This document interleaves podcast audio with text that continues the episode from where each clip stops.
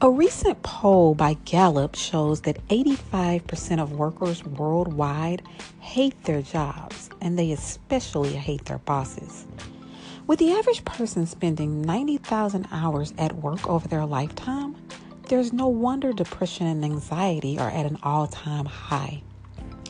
I've managed to successfully run away from corporate America and all of the stressors that came along with it. I now get to work my dream job or shall I say dream jobs, and live my dream life of being a world traveler. Now, I'm the most unlikely person to have ever pulled this off, and it has been one of the hardest things I've ever done in my life. But through it all, it was worth it. One thing I've learned throughout my entrepreneurial journey is that things are not always as they seem, hence the birth of this podcast Dream Job, Dream Life podcast. Here, I speak with self made entrepreneurs about the making of the dream, the risks they take, sacrifices that they make, the close call stories, the things that you probably won't see on anyone's Instagram live feed. I'm your host, Tally Love. Let's talk about it. Hello, dreamers, and welcome back to the Dream Job, Dream Life podcast. I hope that everybody is having a great day today. Let's jump right into it. Today, our guest is Haley Feathers, and Haley is the owner of Three Feathers Design, calling out of California. Welcome, Haley. Hi, thanks for having me. Thanks for coming. We're excited to talk to you today about your dream job and your dream life. so, start out by telling people just a little bit about yourself and what it is that you do, how you serve the world every day. Yeah, so um, I am a brand and website designer, um, and I help creative entrepreneurs with establishing their brand identity and um, brand strategy. And then we put that all together and launch it in um, a website. So, um, and I use Squarespace to do that. And um, and yeah, I really I really love what I do. So I'm excited to talk about it. So it's interesting, and I've been hearing this a lot lately. So I kind of want to stop and focus on that. You talked about how you want to help them with their brand, help them with their strategy, and then move into the website. I think that that's kind of a newer way of people thinking about a website nowadays because it used to be like just get just get the website up. Am I correct in that? Yeah. So sometimes, you know, sometimes all you need to just get it up. Like you need just a landing page. You need to start collecting emails, all of that. But when I work one on one with clients, typically they've been in business for about a year and they're ready to invest in creating a really solid foundation and that starts with establishing um, your brand. And so your brand is made up of you know your ideal client your voice in the market um, how you position yourself the values what you stand behind from your business. And, and then that is all put together into a visual brand. So that's your logo your colors your fonts um, all of that stuff. And so that foundation then is applied to the website. And by by focusing on that and having that solid foundation you can really move forward with growing your brand and having a strong voice and so that you have consistency in your market and people trust you and and ultimately want to buy from you. Awesome awesome. So tell me who your typical client is what what they're going through in their lives and how they find you why they are attracted to you all of that good stuff. Yeah so i i have two kind of um, sets of clients. For my one on one clients, um, like I said, typically they've been in business for over a year. They understand who their market is, um, and they're typically creative. So, so I like to say like artists, makers, movers, and shakers. So, kind of you know they have um, a creative background and they want they're ready to invest in their branding and um, ready to kind of grow their business. Mm-hmm. And then the other people that I work with are they would buy my my e-course so they're kind of just starting out and they're not quite ready or able to invest in one-on-one services but they can use my course to kind of establish the foundation on their own and then um, either hire somebody that is more in their price range or diy it kind of um, you know there's a lot of tools that you're able to to use to be able to just you know get your own website up or create a quick logo if you're somewhat tech savvy. Gotcha. So, yeah. Gotcha. Gotcha. How long have you been in business, Haley? It has been about five years, but but about um, only three years full time for myself. So I kind of started, you know, with the side hustle. I was working um, during my doing my day job, and then I would come home and um, and work on my client work at nighttime. So about three years for myself. Talk about that transition. Um, a lot of entrepreneurs or want to be entrepreneurs love to hear about the transition from the side hustle to making it a full time thing. Can you talk a little bit about that? Yeah. So I um, was working for a law firm and was doing the mar- I was a marketing manager for a law firm, and it was it was interesting. I learned a lot. Um, my employer was amazing, and he was he was really into um, me learning new things. So he would facilitate, and if you know, he was like, if you want to build, he want. He was like, "Can you build a new website?" I was like, "Okay, I don't know how to do that." but he's like, so he's like, "Here, learn how to do it. I'll pay you." You know. So I was able to learn a lot of skills in that job, but it wasn't very fulfilling. So that's why I decided to start doing my own kind of creative stuff on the side. Um, and I went to a women's called Women's Economic Ventures, and it's a course for women um, to create a business plan. So I created a business plan for my little side hustle and just kind of started, um, like I said, working at night and, um, you know, whenever I could to just try and get myself out there. I built up a good client list. I had some retainer clients, which I felt like was really helpful um, for when I was ready to leave because I had that steady income. That was like the biggest, um, the scariest part was not having that steady flow of income. Mm-hmm. So I built up some retainer clients and then I was pregnant with my second child at the time and went on my maternity leave and had intentions of going back, but I went back for like the first week and I was like, I can't, I can't juggle a full time job and a side hustle and a new baby. So I was like, all right, I'm just going to take the plunge. And I went for it and haven't looked back. Wow. It was scary, very scary. Mm. but, but, you know, you just you just go for it. When you talk about very scary, how long? Let's talk about what it looked like. How long did you ponder over it? What did you do to kind of come? What process, mental process, did you go through to come to the conclusion that I'm gonna do it? Well, you know, it's something that I had been kind of going back to my day job was something that I had been kind of dreading just because like I said it wasn't fulfilling and then also, you know, having a new baby, being away from her, not being able to to like, you know, having to pump and not being able to breastfeed. It was just kind of like from the moment she was born, it was just was like heavy on my mind and I just didn't I knew that I didn't want to go back. So, um that's what was really scary was like how am i going to figure this out so i kind of you know whether it was hormones or not that first week back i was like i can't do this i just have to like you know i have to it's kind of now or never you know mm-hmm. i'm going to get stuck back into the same cycle of of working for somebody else and it's not that my job was awful it just really wasn't fulfilling mm-hmm. and it wasn't worth me leaving my kids mm-hmm. so that is that was kind of the scariest part was just you know leaving that steady income and then and then being like oh my gosh all right now i have to figure this out. So gotcha. yeah. gotcha. So now you're elated. Talk about a little bit about, about how good life is and tell people like give them the benefits of going through that scary part and why it's so good um, well, I it's good because the, best reason is I can make my own schedule. Mm-hmm. So, you know, I ha- I'm a mom, I have two kids, and I have to kind of basically work around their schedules.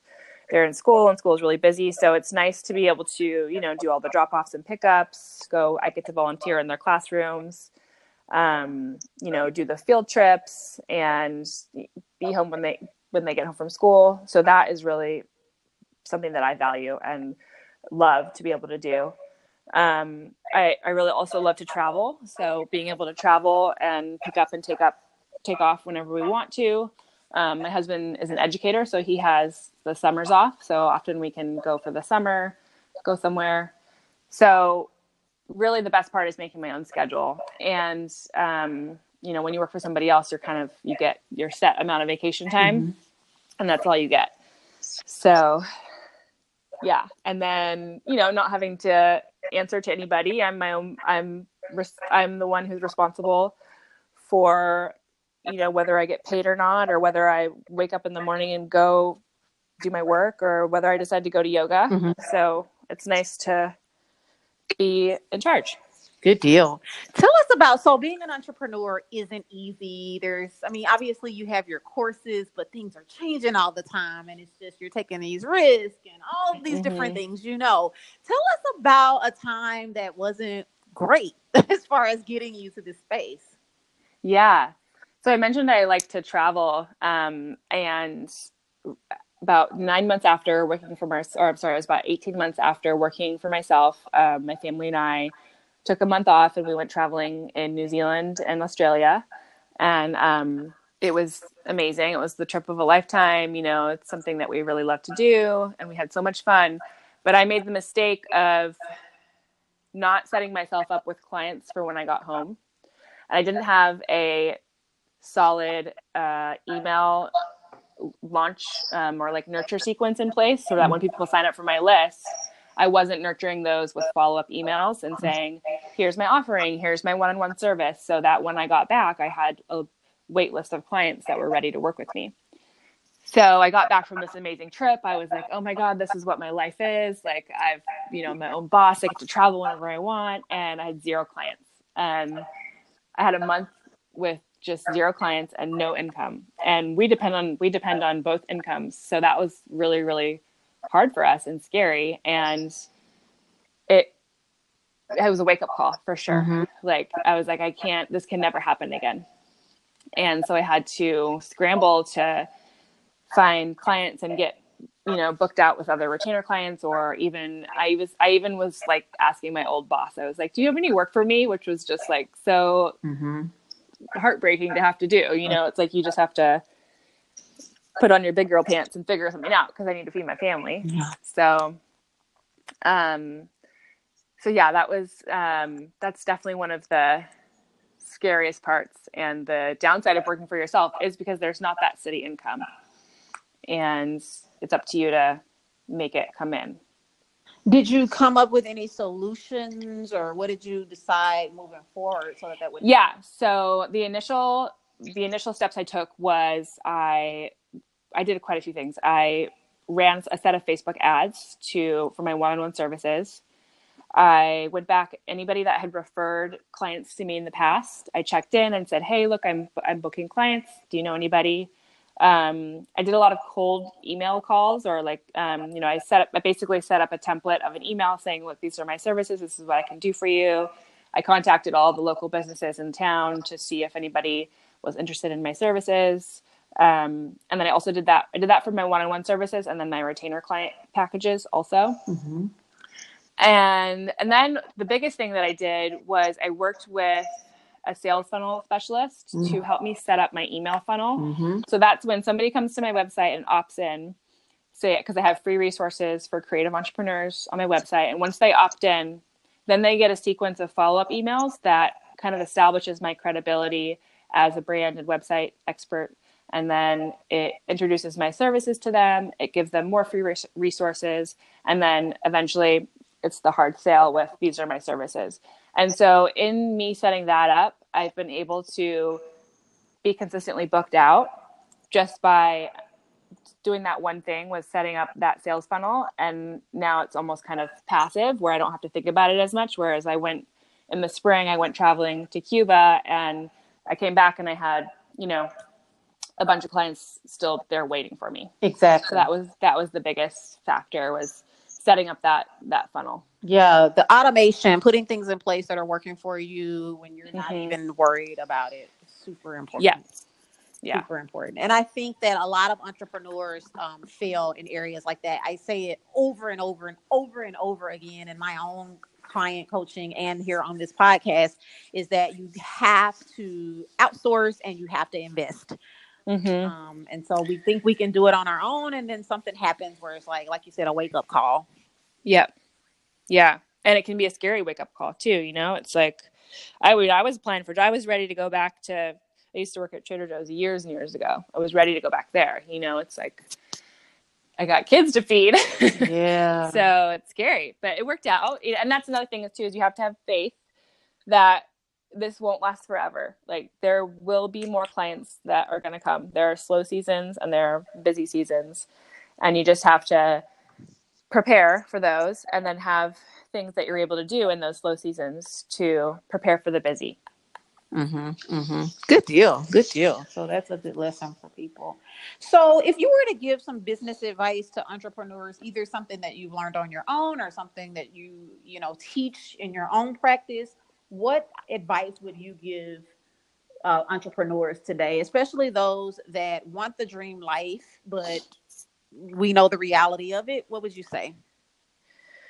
Um, I'd say, you know, it's it's definitely not easy, but it's doable. And I think by finding your voice and who you want to talk to and really just kind of only speak to those pers- people. So kind of niching down and really speaking as loud as you can to those people you'll build a really solid following and you won't feel like you're kind of flailing around. And it'll be a lot easier to sell yourself and people are going to be more likely to buy from you if you feel if they feel like they're talking you're talking to them. Mm. so early on i would say establishing a solid brand, brand foundation and setting up systems in place to help automate your business and you know just then just go for it. Like you just have to try you have to test and change. You have to try a lot of things. And if something's not working then try something else. Don't give up.